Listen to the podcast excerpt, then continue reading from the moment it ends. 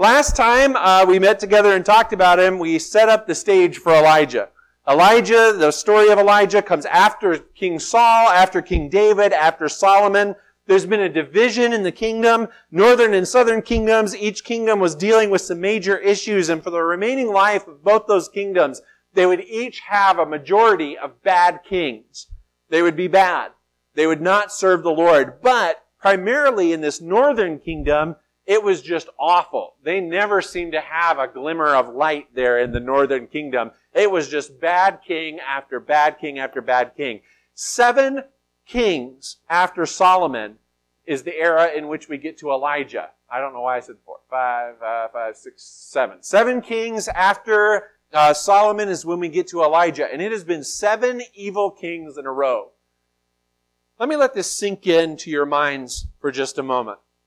I don't know what you feel about our current government situation, but I would all, I think we could all agree that if we went back seven presidents, Trump, Obama, George Washington Bush, Clinton, uh, George Washington Bush, what? What did I say? George W. Bush. I'm just talking about presidents. It's been one of those days. Leave me alone.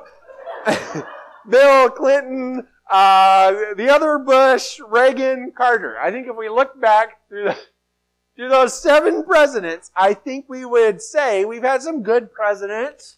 We've had some presidents who may not have been quite as good. Some were effective leaders, some were not. Some were effective in some aspects, but let the ball drop in other aspects. But I want you to imagine seven, not just ineffective leaders, but imagine if we'd had seven presidents who served only to take advantage of the people, only to draw resources and to live off of the people. Seven presidents who led us far away from the Lord. I don't think we're there. I don't think we were like that. I don't think we could look back at the past seven and say that that happened for us.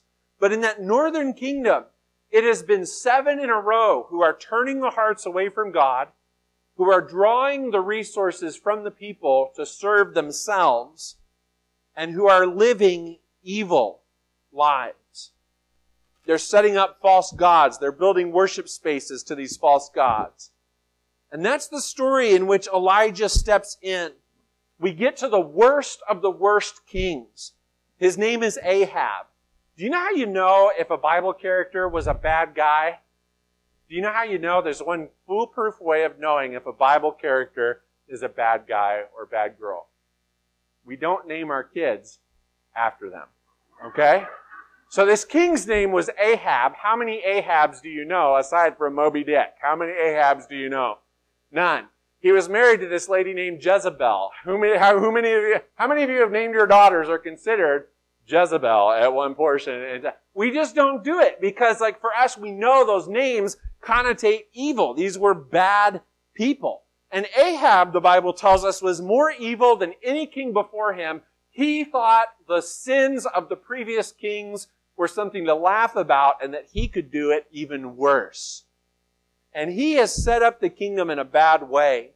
During these times of idolatry, when the evil kings would turn people's hearts away from the God of Abraham, Isaac, and Jacob, they would turn them to the false gods, particularly this God named Baal and the God of Ashtoreth. And people would sacrifice their children to these false gods. They would go to the temples of these false gods to worship, and that worship involved engaging in sexual activities with prostitutes, temple prostitutes. And they would call it worship. And they would do things that are too terrible to describe. And scripture says that under Ahab's reign, he was more evil than any king before him. So this is a very dark and terrible time of corruption. We're talking about major scandals, tremendous idol worship, and God said, enough is enough. Interestingly, though, God didn't raise up an army to take a stand against the evil king. Instead, what God often does, He raises up one person who's willing to take a stand. One ray of hope in a world of darkness. It's almost like an epic movie that you'd think of. It couldn't get worse. And this one person is the person who stands up to say, this is not right. God works this way. And God may raise up one person today. God may want to do something very similar where we live. God may raise up one young person to take a stand in his or her class. God may raise up one high school graduate to be the leader in the next stage as you're at university, to not be, as I prayed earlier, drifted away or pulled by the influence of others, but rather to lead people to the heart of God. God may raise up a business leader to take a stand for integrity in a business that's lacking it. God may raise up one person to go into politics in their local community to take a stand for that which is true. God often raises up one person who can make a big difference.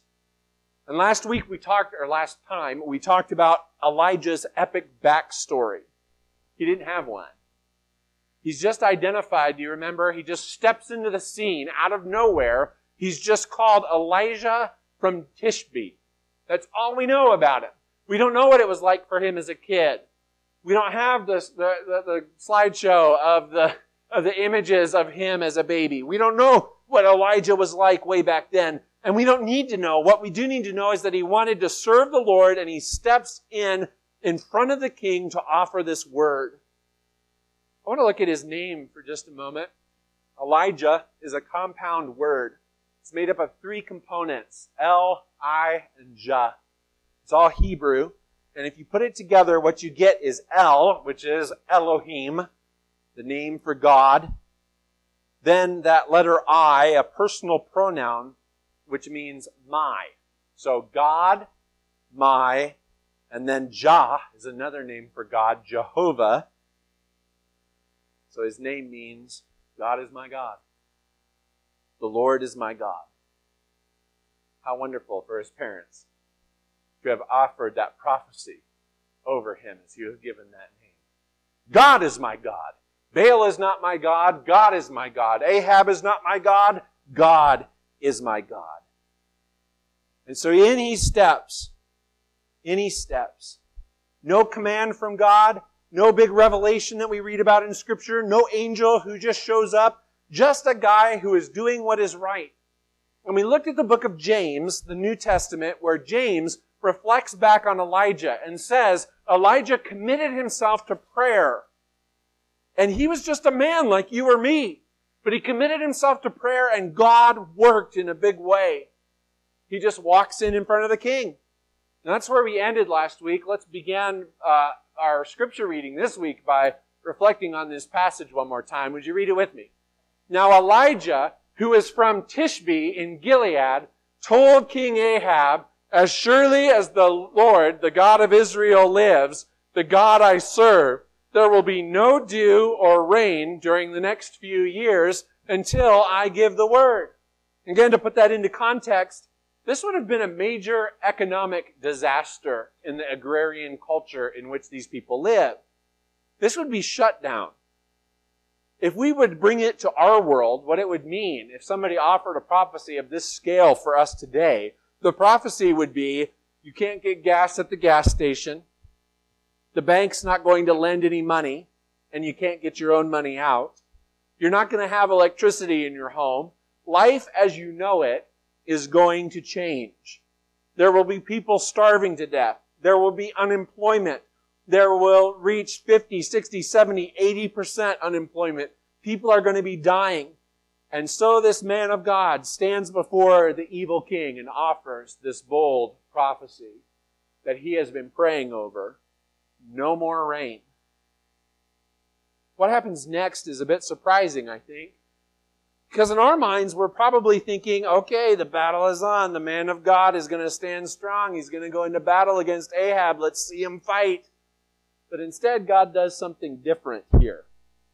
He takes Elijah and he guides Elijah away from King Ahab into a season of hiding.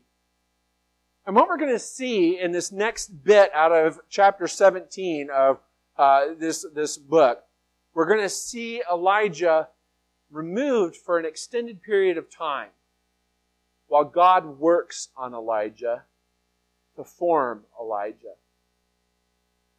Why? Because there's more that God wants to do through Elijah. Elijah's story is not over just with this proclamation. But before God can do the other things he wants to do with Elijah, God wants to do something in Elijah. He wants to change Elijah. All right, so here's the big idea. I put it up here as a bit of a math formula. All right? Through is greater than in. The ultimate purpose of us encountering God and asking Him to do something in us is so that He can do something through us. We get a very selfish mindset when we show up at church and we pray, God, would you do something in my life? That's only half of the equation. What we should be praying is, God, would you do something in my life so that you can do something through my life? Because God doesn't just want to change you, He wants to work in you so that He can work in others through you. The story isn't singular to you. It is a story that is greater than you. So let God do something through you. I hope that's making some sort of sense this morning to you. God wants to do something in us so that he can do something through us. God wants to do something in Elijah so that he can do more through Elijah. And he's going to teach Elijah something in this next story as he pulls him into this time of seclusion. And what we're going to see is that God is going to shape him in a deep and profound way. It's almost as if God is saying, Elijah, there's so much more and you need to be ready. There's things that you need to learn here so that when these times come, you will be ready. The first thing that God teaches Elijah in verse 2 of chapter 17 is that God forms us. God forms him. God leads Elijah into a place of solitude and seclusion so that he can form us. Again, this is this concept that God wants to do something in us so that he can make us into the people he wants us to be for his service to others. We begin to read this in verse 2. Would you read with me? Then the Lord said to Elijah, Go to the east and hide by Kerith Brook, near where it enters the Jordan River. Drink from the brook and eat what the ravens bring you, for I have commanded them to bring you food. So Elijah did as the Lord told him and camped beside the Kerith Brook east of the Jordan. So this private season of hiding in solitude by the Kerith Brook, Kerith literally means the cut off place. It's a low place and it's fascinating. Following God where He leads, following on in what is right can result in us often finding ourselves in some low places. We can find ourselves in some troubling places, some places that don't seem that great. For Elijah, his family is not here. His circle of friends is not here. It's just Elijah living in a cave by the Kerith Brook with some birds flying in every so often. He's a crazy bird person. Here in the Kerith Ravine, he's cut off. He's removed from what you and I would consider it to be a blessing. And it's as if God is saying, I'm going to take you through a season of breaking. I want to cut you down. I want to prune you back. I want to humble you and I want to teach you in this season to be totally dependent on me. Elijah, I'm going to humble you privately before I use you publicly. I'm going to do something in you that's very, very deep so that later on you can do more than you ever thought possible. Taking you down privately so that I can use you publicly. Now I want to tell you today, I would much rather the Lord take me down privately so he can use me publicly, than the Lord take me down publicly. I think you'd agree with that. So in this low time of seclusion, God is winnowing Elijah down to teach him something. And a lot of times people are in the Kerith Ravine. You and I, we can enter into a season of pain or a season of trouble where we're asking, where is God? I'm in this low place right now. Nobody is around me. I seem so secluded and away from everything else. And the reality is, God is often right there present, wanting to do something in you, a deep work in you. And some of you would say, man, I'm living in the Kerith Ravine right now. I'm broken. I'm being cut down. There are things that I used to depend on that I can no longer depend on. There are things that I used to know that I'm not sure about anymore. And God may want to say to you today, you need to understand, I want to do something in you in this season. There is a preparatory work that is going on in your life. I'm teaching you something so that you can learn another way. I'm doing this work in you so that I can do more through you. There may be something going on that we are perceiving to be a bad thing, but God may be using it to form us and shape it. Do we see, I think I've said this before to you all, do we see the troubles in our life as potentially being the hand of God wanting to form us and shape us? Can I tell you a story real quick? It's a story about a bird. It's a gross story. It's a sad story. And then it's a funny story. Okay, can you hang with me through that? Gross, funny, uh, uh gross, sad, and funny. Gonna, uh, this bird, he's getting a late start flying south for the winter. There's an ice storm that comes as he's trying to make his way to a warmer cli- uh, climate. And the bird, as he's flying through the air in this ice storm, the ice begins to form around his feathers and, he, and his wings, and he begins to uh, nosedive right down to the ground till he lands splat right in the middle of a field. He's shivering, his wings are covered with ice, and he's thinking to himself, I'm going to die out here in this field. A cow walks over.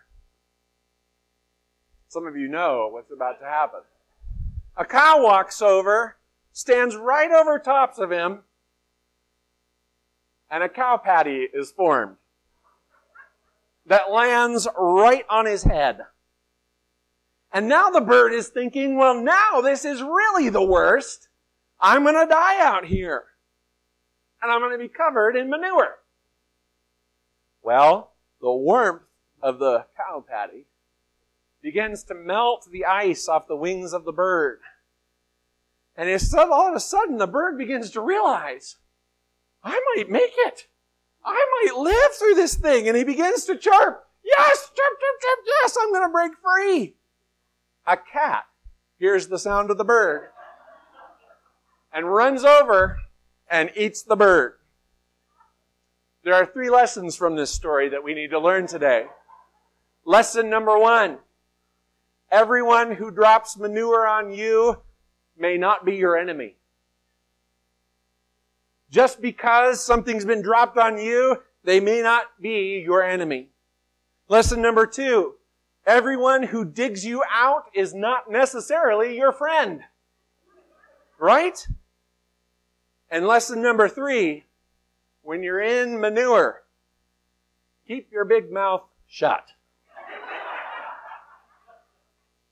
God may want to use the crummy situations of your life to form you. And you may just be perceiving it the wrong way. There may be a lot of trouble and brokenness and cut down times that you are walking through right now. Go to the Lord. Ask Him, Lord, form me in this time. Teach me something in this time. Do that? While he is there in the Kerith ravine and God is forming him, Elijah also sees how God provides. Elijah is totally dependent on God while he is here in this space. Because remember, there is nothing. There is a drought going on total and complete dependence where Elijah can't depend on anything at all but God's hand and God's hand alone. And in verse 6, we already read this, but let's look at it one more time. Read it with me. The ravens brought him bread and meat each morning and evening, and he drank from the brook. My dear wife is a meatitarian. Right? She, like, I would be happy if the birds brought me bread. I could live on bread alone, I believe. I love it. Anybody like Jimmy John's? That's my favorite sub sandwich because of the bread. And do you know what else I like? You can go in there and order your Jimmy John's sandwich and ask for a loaf of day old bread, and they will hand you this French baguette that didn't get turned into a sub yesterday, and you can eat that as a snack. It's a carb bomb, and it's so delicious. It costs 50 cents, and it's so good. I could live on bread alone. But Ashley, she's also got to have the meat that goes with it. And praise be to God in heaven, those birds go out and they find bread and meat every morning and every evening. They deliver them straight to the prophet. What was God doing here? God was very clearly and very distinctly saying that no matter what, Elijah, and for always, I will be faithful to you. You can count on me to provide for you. You're in a terrible place, but I want to provide for you. How many of you right now are in that season where there was something you used to trust in for your security and it's been taken away? It's not there. And you don't have anything else to rely on. You don't have anything else to trust in but the giver of life and the giver of good things. Father in heaven says, I want you to learn to depend on me. Can I tell you another stupid story? There's a single mom who knew about this very well. She would pray every day very loudly in her apartment that God would hear and provide for her and for her children. She lived next door to an atheist who hated hearing her prayers because the walls were very thin, but this woman would cry out to God. And she would worship God even through the lean times. And the atheist would come over and say, Lady, you're a fool. There is no God. And one week there was more mouths left than there was money. There was more month left than there was money. And the lady began to cry out to God, God, you've always provided for me. You've always been faithful. I know you'll come through again. God, please provide food for my family, for my children. And the atheist had had enough. And so he immediately went to the grocery store, bought several bags of food, and brought it back over to the woman's apartment, put it at her front door, rang the doorbell, and ran and hid in his apartment. The woman came out and she saw the bags of food there and she said, Oh God in heaven, you are so good. Thank you for the way you have provided for me. This is wonderful. And the atheist jumped out and he said, You fool. There is no God. God didn't provide that for you. I did, just to prove to you that there is no God. And the woman began to worship God all the more. Thank you, she said. God, you not only provided for my needs, you made the devil pay for the bill. Forever and always, God wants to say, I will be your provider. When you can't depend on what you used to depend on, I want to deliver for you. And what, here's the cool thing about this. Alright? When the birds, when these ravens are bringing the bread and the meat, they're doing it in the morning and the evening. They're not bringing a week's supply at a time. They're not bringing what Elijah needs for the next month. They're not even bringing what Elijah needs for the day. They're bringing what Elijah needs for the moment. They're bringing in the morning and in the evening just what he needs for the moment he is in.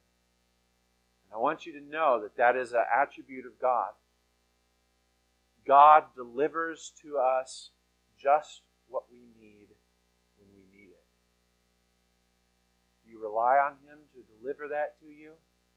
Through means that may seem absurd, means that may seem crazy. Ravens bringing meat. Where are they getting this meat from? We may not want to know. But God is providing it. God is giving Elijah what he needs. He's teaching him, he's breaking him, he's cutting him, he's humbling him, he's teaching him total dependence. When he has no ability to provide for himself, God is saying to him, I will be the provider. Next week, the next story, and you can look it up right now if you want to, or at least the week when you get home. the thing that happens after this? Elijah learned the lesson because something incredible happens. It's a wild story, but I won't preach that sermon right now. the third thing. So God forms, God provides, God guides. In verse 7, we already read, or I don't know if we read this one, but let's take a look at it. But after a while, the brook dried up for there was no rainfall anywhere in the land. So sometime later, there's this extended period of time in this ravine God's been providing, but all of a sudden Elijah's water runs out and the ravens stop coming. Now, if you're like some of us, I'm going to point to Ashley again in here. okay? Ashley does not like change, right? My, I grew up in a home where my mom rearranged the furniture in the living room about two to three times a year. The couches would get rearranged. The whole feel of the room would change. Does anybody live like that? Any of you are like that? Okay, a handful of you back here. You like to rearrange and sort. That's totally cool. I love it. That's how I grew up. It was amazing. I can't live like that anymore though. Because Ashley likes it. When it gets put there, that is where it's going to stay until it breaks, falls apart, gets rid of, the house burns down, whatever it is. That is where that couch is going to go and it shall not be moved. Right? Who lives that way? Yeah, you're the majority, okay? I, my mom was weird, I suppose. All right? So you might ask God here, God, if you're Elijah, you might say, why are you changing the plans? You took me to this place and now it's all running out. God, where are you? What was the purpose of me being here? You gave me water from this brook and now the water dries up. Did I do something wrong? Are you telling me to go somewhere else? Did I miss you the first time? Am I hearing you, God? I don't quite understand. What is the source of this? What's happening here? Why the change? Well, God has more for Elijah to do. And he's not going to keep him in the Kerith ravine forever. There's the next place that God wants to take him. And for those of you who don't like change, God calls. And there may be the next place that He wants to take you. He may want to come in and rearrange the spiritual furniture in your life. He may want to move you on to something else, to be used for something else. He may want to continue to develop you in a different place. And so God guides him to this next season. Let's read verses 8 and 9 together. Read it out loud with me. Then the Lord said to Elijah, Go and live in the village of Zarephath, near the city of Sidon. I have instructed a widow there to feed you. Again, I don't want to get into next week right now, but it's one of the craziest stories in the Bible. But back to where we are. Why did this story happen? Why did God take Elijah to the Kerith ravine where he had him humbled and cut down? Why did God take him through a difficult season of total dependence where he couldn't depend on anything but God? Why did God call him to go up and go somewhere else? There was something God was wanting to teach Elijah along the way. I want to form you so that I can do something through you. I want to provide for you so you can always trust in me. I want to speak to you so that when I tell you where to go, you'll follow. God was using these things to shape him. Probably the best example of this that I can think of movie wise is the 1980s classic Karate Kid. Dan- that's right. Exactly. Daniel is being troubled by these other young people who know karate, and he does not. And he wants to learn. And so he goes and finds Mr. Miyagi and asks him to teach him. Would you teach me? And Miyagi agrees. And so Daniel shows up for his first lesson. He's ready to learn karate. And Miyagi says, Yeah, Daniel-san, paint the fence. And Daniel doesn't understand what is going on. And he's trying and he's, no, no, no, no, no, Daniel-san, no, no, no. Up, down, up, down, up, down. Daniel works for days on this. And then he has him paint the house gets done with those jobs and he goes to Miyagi and he says, okay, I'm, I'm ready. Let's do this. And, oh, Daniel-san, sand the floor. Sand. Circle, circle. And Daniel's like, oh, just straight line. No, no, no. Circle, circle, circle. Sand the floor, Daniel. And Daniel sands the floor for days. The most popular one Greg's already pointed out. He's all done. Okay, what's, what's, we're finally ready. No, no, no, Daniel-san. Wax the car. Wax on wax off, wax on, wax off. And Daniel reaches this breakdown moment where he says to Miyagi, Why are you doing this to me? I've painted your house. I've painted your fence. I've waxed your car. I've sanded your floors. Are we ever going to learn something here? What are you doing? And then it all comes together in the end. Let's take two minutes and enjoy some Karate Kid. Why does God take us through difficult seasons? Why does God do this to us? Maybe there's something He wants to teach us. Maybe He's doing something in us so that He can do something through us. Go to the Kerith Ravine. God, why? Why that place? There's nothing there. Get fed by ravens. What are you talking about? Brook dries up. It's time to move on. This was a place of safety. I've seen you provide here, God. I want you to call this moment back as we continue to talk about Elijah and see how God used these moments to form him and make him so that he could work through Elijah. Let's stand and pray together this morning. Lord, thank you for the way that you teach us and remind us. And God, I just know that there are many in this room today who are journeying through a difficult season. And I could even broaden that out, as we were reminded last week, and say we as a church are journeying through a strange season. Why? Maybe there's something you want to teach us in this moment. Maybe you want to form us to use us.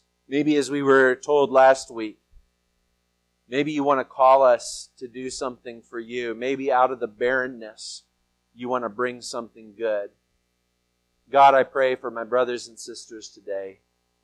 I pray that no matter the journey that they are going through, no matter the trouble that they may be facing, God, I pray that they would find the moment, even today, to speak with you and ask you the question Lord, is there something you want to teach me? Is there something you want to show me? Is there a way that you want to develop me so that you can use me? God, help us to remember our lives are not our own. We are so grateful for the way that you form us and you do things in us, but it's not just about us. You do it for us so that you can move through us into others. And God, we pray that we would impact others for the name of Jesus.